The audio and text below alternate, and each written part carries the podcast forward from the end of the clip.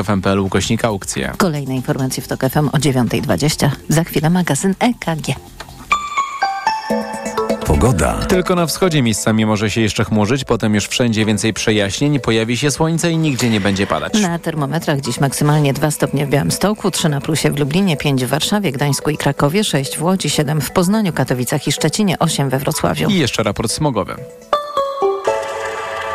W zachodniej połowie kraju dziś jakość powietrza kiepska, miejscami na pograniczu śląskiego i małopolskiego jest źle. Jeśli chodzi o duże miasta, dwu-, trzykrotne przekroczone normy jakości powietrza w Katowicach, Wrocławiu, Poznaniu i Toruniu. Na wschodzie powietrze czyste. Radio Tok F M. Pierwsze radio informacyjne.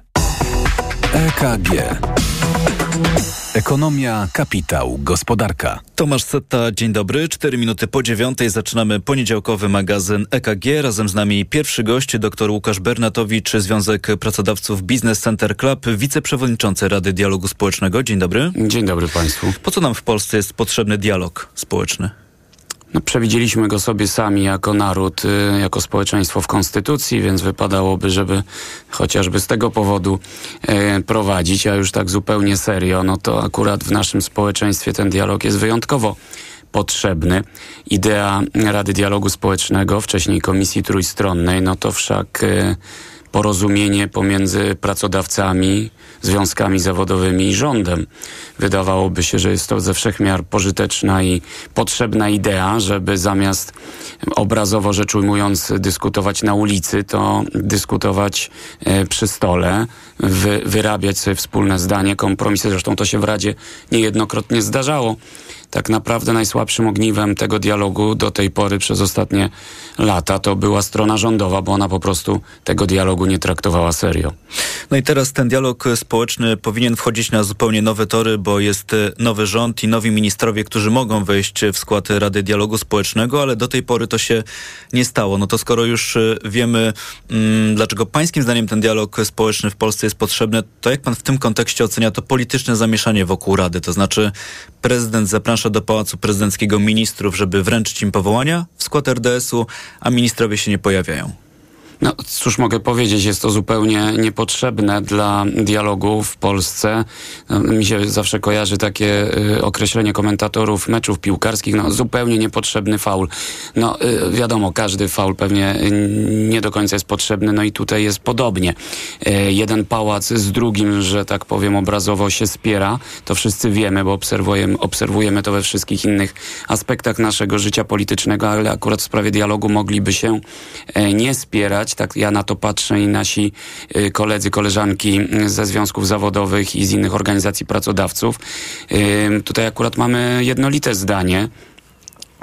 Może nie powinienem się wypowiadać za Solidarność, bo, bo z nimi nie rozmawiałem, ale wszyscy, wszyscy pozostali partnerzy mają jednolite zdanie, że jest to zupełnie niepotrzebne, że jak najszybciej przedstawiciele rządu powinni zostać powołani w skład Rady i żeby mogła znowu zacząć działać, bo po tym takim, po takiej przerwie od wyborów, kiedy konstytuował się nowy rząd, no to Rada w zasadzie jest w uśpieniu. No i to jest bardzo złe ze względu na to, że jest mnóstwo tematów do omówienia na bieżąco, więc czekamy. Jutro na szczęście o dziewiątej rano jest w Pałacu Prezydenckim kolejny termin wyznaczony po tym nieudanym czwartkowym na powołanie w skład Rady przedstawicieli rządu. To już jest potwierdzona informacja, to znaczy wiadomo, że też pojawią się tam przedstawiciele rządu? No to proszę pytać przedstawicieli rządu. Ja nie mogę się wypowiedzieć jednoznacznie, że oni przyjdą. Ja, ja wiem tylko, pytam, że jakie jesteśmy... pan otrzymuje sygnały. Nie tak, wiem, że coś tak, było na tym zaproszeniu. Yy, zaproszenie jest od Kancelarii Prezydenta. Jest ponowione jutro o dziewiątej. Mamy kolejną próbę powołania przedstawicieli Rady Ministrów w skład Rady Dialogu Społecznego. No i czym państwo w pierwszej kolejności ch- chcecie się zająć, kiedy już Rada będzie mogła funkcjonować, no pod warunkiem właśnie, że do składu tej Rady dołączą ministrowie? Tematów jest bardzo dużo, zwłaszcza, że tak jak wspomniałem, przez ostatnie miesiące byliśmy w niejakim uśpieniu, więc z naszego punktu widzenia jako przedsiębiorców na pewno najważniejsze tematy do skonsultowania, bo chciałbym też zaznaczyć na samym początku, że najważniejsze nie tylko dla nas pracodawców, ale dla związkowców również jest sam fakt konsultowania z nami aktów prawnych, projektów ustaw, które potem są procedowane na ścieżce legislacyjnej. Bo zdaje bo... się, że do tej pory, wejdę w słowo, przez ostatnie lata to wyglądało w ten sposób, że spora część projektów ustaw, które de facto przygotowali rządzący, te do, do, do, też dotyczące spraw społeczno- społeczno-gospodarczych, to były jednak projekty poselskie, wobec czego w ten sposób omijano Radę Dialogu Społecznego, to znaczy nie było konsultacji. Inaczej byłoby, gdyby te projekty, skoro by są napisane, przygotowane przez rząd, były też i formalnie projektami rządowymi. Dokładnie. Mamy dwie ścieżki legislacyjne. Rządową, która wymaga konsultacji społecznych, i poselską, która tych konsultacji nie wymaga. Ona jest przewidziana, żeby w jakichś ekstraordynaryjnych przypadkach yy, można było procedować błyskawicznie, bo konsult- na konsultacje po prostu nie ma czasu. I my sobie zdajemy sprawę, że takie sytuacje oczywiście się mogą zdarzyć i się zdarzają. Natomiast nie można tej reguły, tej zasady nadużywać, a to było permanentne przez ostatnie lata, że właśnie ten yy, projekt szedł ścieżką poselską tylko po to, żeby uniknąć konsultacji. Więc po pierwsze, chcemy, żeby to się zmieniło. Apelowaliśmy do wszystkich or- partii, które weszły w skład koalicji rządowej i uzyskaliśmy ze wszystkich e, stron e, zapewnienie, że to się zmieni, więc trzymamy za słowo wszystkich koalicjantów, a przede wszystkim pana premiera, że konsultacje będą rzetelne, prawdziwe i nie dostaniemy na nie dwudziestu czterech godzin czy czterdziestu ośmiu, tylko że to będzie się odbywało prawidłowo. Więc to jest pierwsze, pierwszy element, na który liczymy. Potem jest szereg t- spraw, które chcemy przedyskutować. Z naszego punktu widzenia te obietnice i deklaracje, które dla przedsiębiorców padły w trakcie kampanii wyborczej, będziemy się twardo domagać ich realizacji, czyli wakacje zusowskie jedne i drugie, czyli kwota wolna od podatku, czyli cofnięcie może przede wszystkim fatalnych skutków Polskiego Ładu. Mamy tutaj zapewnienia, że to się wydarzy. Chciałem, chciałbym też zaznaczyć, że e, póki co ze strony rządowej jest duża otwartość, znacznie m, większa niż była dotychczas. Te, te konsultacje trwają praktycznie e, no, permanentnie. Dzisiaj e, po południu jest spotkanie kolejne z ministrem Hetmanem, z ministrem gospodarki e, w sprawie ważnych, w sprawach ważnych dla przedsiębiorców. W przyszłym tygodniu z głównym legislatorem rządu, ministrem Berkiem. Byliśmy u pani Dziemanowicz-Bąk. Byliśmy... To są wszystko konsultacje poza Radą Dialogu no, Społecznego. No, tak, tak żeśmy to bypassowali dotychczas, żeby w ogóle e, rozmawiać, bo nie było tej platformy, dopóki pan prezydent nie powoła w skład Rady członków rządu, to ona nie może się ukonstytuować de facto, więc e, w ten sposób rozmawialiśmy i te rozmowy trwają e, i jest to optymistyczne. Natomiast oczywiście po owocach poznamy skutek tych rozmów i dobrą wolę pos- ze strony rządu, ale na razie wygląda to optymistycznie. To jeszcze dwie sprawy, bo tak się zastanawiam, gdyby jednak coś jutro wydarzyło się takiego, co by spowodowało, że nie doszłoby do skutku to spotkanie ministrów z prezydentem i wciąż mielibyśmy pad, jeśli chodzi o powołanie nowych członków rządu w skład er de esu. Pan sobie wyobraża takie tymczasowe rozwiązanie, że rządzący będą się z państwem spotykać, ale poza tą formułą? No my mamy taką platformę do współpracy z rządem, czyli Radę Przedsiębiorczości. Jest to platforma, która skupia największe organizacje pracodawców w Polsce. Czyli bez związków zawodowych. I, czyli bez związków zawodowych, no więc wypacza to niejako całą ideę dialogu, która przewiduje trzech partnerów przy stole, więc my takie awaryjne wyjście mamy. Prawdopodobnie związkowcy sobie wydeptali swoje ścieżki, natomiast no, byłoby to, tak jak mówię, wypaczenie tej idei dialogu i po, nie po to mamy w Konstytucji przewidziany ten dialog, nie po to mamy ustawę o Radzie Dialogu Społecznego, nie po to prezydent został wskazany jako patron tegoż dialogu, żebyśmy nie używali tej instytucji zgodnie z jej przeznaczeniem, tylko wy, wy, chodzili do konkretnych decydentów indywidualnie, bo to też gmatwa obraz legislacyjny, każdy wtedy ciągnie w swoją stronę, a w Radzie niejednokrotnie udało się wypracować bardzo dobry kompromis, który pozwolił potem takiemu projektowi ustawy przejść płynnie przez komisje sejmowe, przez głosowania w Sejmie, w Senacie i uzyskać podpis prezydenta, bo wszystkie strony uzyskały kompromis, osiągnęły kompromis, więc idźmy w tym kierunku. Powiedział pan przed chwilą, że kolejne podejście jest planowane na jutrzejszy poranek, godzina dziewiąta, tak? Jeśli tak, dobrze dokładnie usłyszałem. To jeszcze poproszę o taki komentarz dotyczący tego, co jest w kalendarzu pana prezydenta, no bo z jednej strony pan mówi jutro rano kolejna próba powołania nowych członków Rady Dialogu Społecznego, a o dwunastej pan prezydent spotyka się z Komisją Krajową Solidarności. czyli tylko z jednym znów ze związków zawodowych. No nie jest moją rolą pewnie układanie, a nawet na pewno kalendarza pana prezydenta, natomiast no właśnie jest to jeden z tych elementów, o których przed chwilą mówiłem, czyli to bilateralne spotykanie się z poszczególnymi organizacjami zamiast multilateralnego, które jest ze wszech miar wskazane, więc może jest to jakiś symboliczny gest, nie wiem, nie, nie chciałbym w to wchodzić, bo my z Solidarnością bardzo często dogadujemy się, przepraszam za kolokwializm, yy, właśnie w Radzie Dialogu Społecznego, bardzo rzeczowo. Oni są otwarci na argumenty, oni potrafią merytorycznie dyskutować i często jesteśmy w stanie osiągnąć kompromis czy porozumienie. Dlatego ty, mam nadzieję, że szybko do tego stołu w Radzie wrócimy. Pytam dlatego, bo to przykuło moją, przykuło, przy, przepraszam, przykuło moją uwagę, dlatego że pamiętam, że rząd Mateusza Morawieckiego no, powołał taką osobną, specjalną komisję wspólną właśnie z udziałem rządzących i tylko jednego związku zawodowego Solidarności, trochę właśnie z pominięciem Rady Dialogu Społecznego. No i było to złe i myśmy to krytykowali już wówczas. No, na przykład, gdy, jeżeli teraz wziąć pod uwagę um, jakby afiliację tego nowego rządu i przynajmniej jednego z partnerów, no to może inna organizacja związkowa miałaby łatwiejszy dostęp do um, ucha poszczególnych ministrów.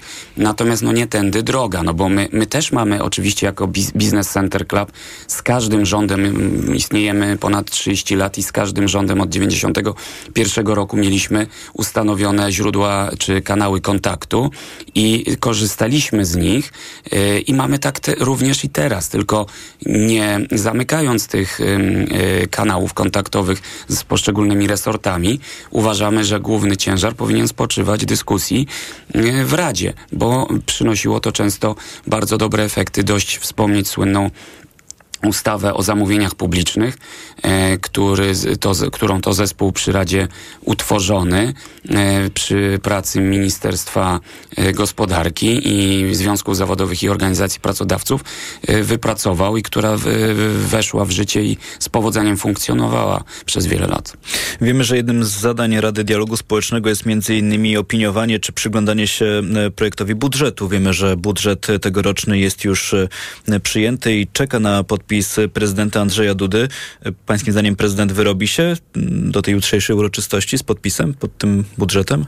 No jeżeli nie ma tego w kalendarzu, to pewnie Pewnie nie, natomiast to, to ten, na kim ciążył ten ciężar czasowy, to była strona ustawodawczo-rządowa.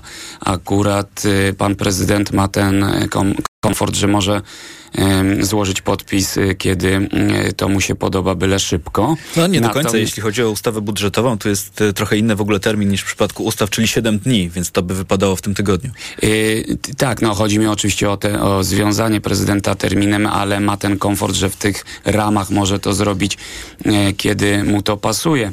Natomiast to na rządzie yy, i Sejmie spoczywała ta presja czasu, jak wiemy, żeby się wyrobić, yy, zanim przekroczony zostanie termin, który dawałby prezydentowi prawo do rozwiązania, skrócenia kadencji Sejmu.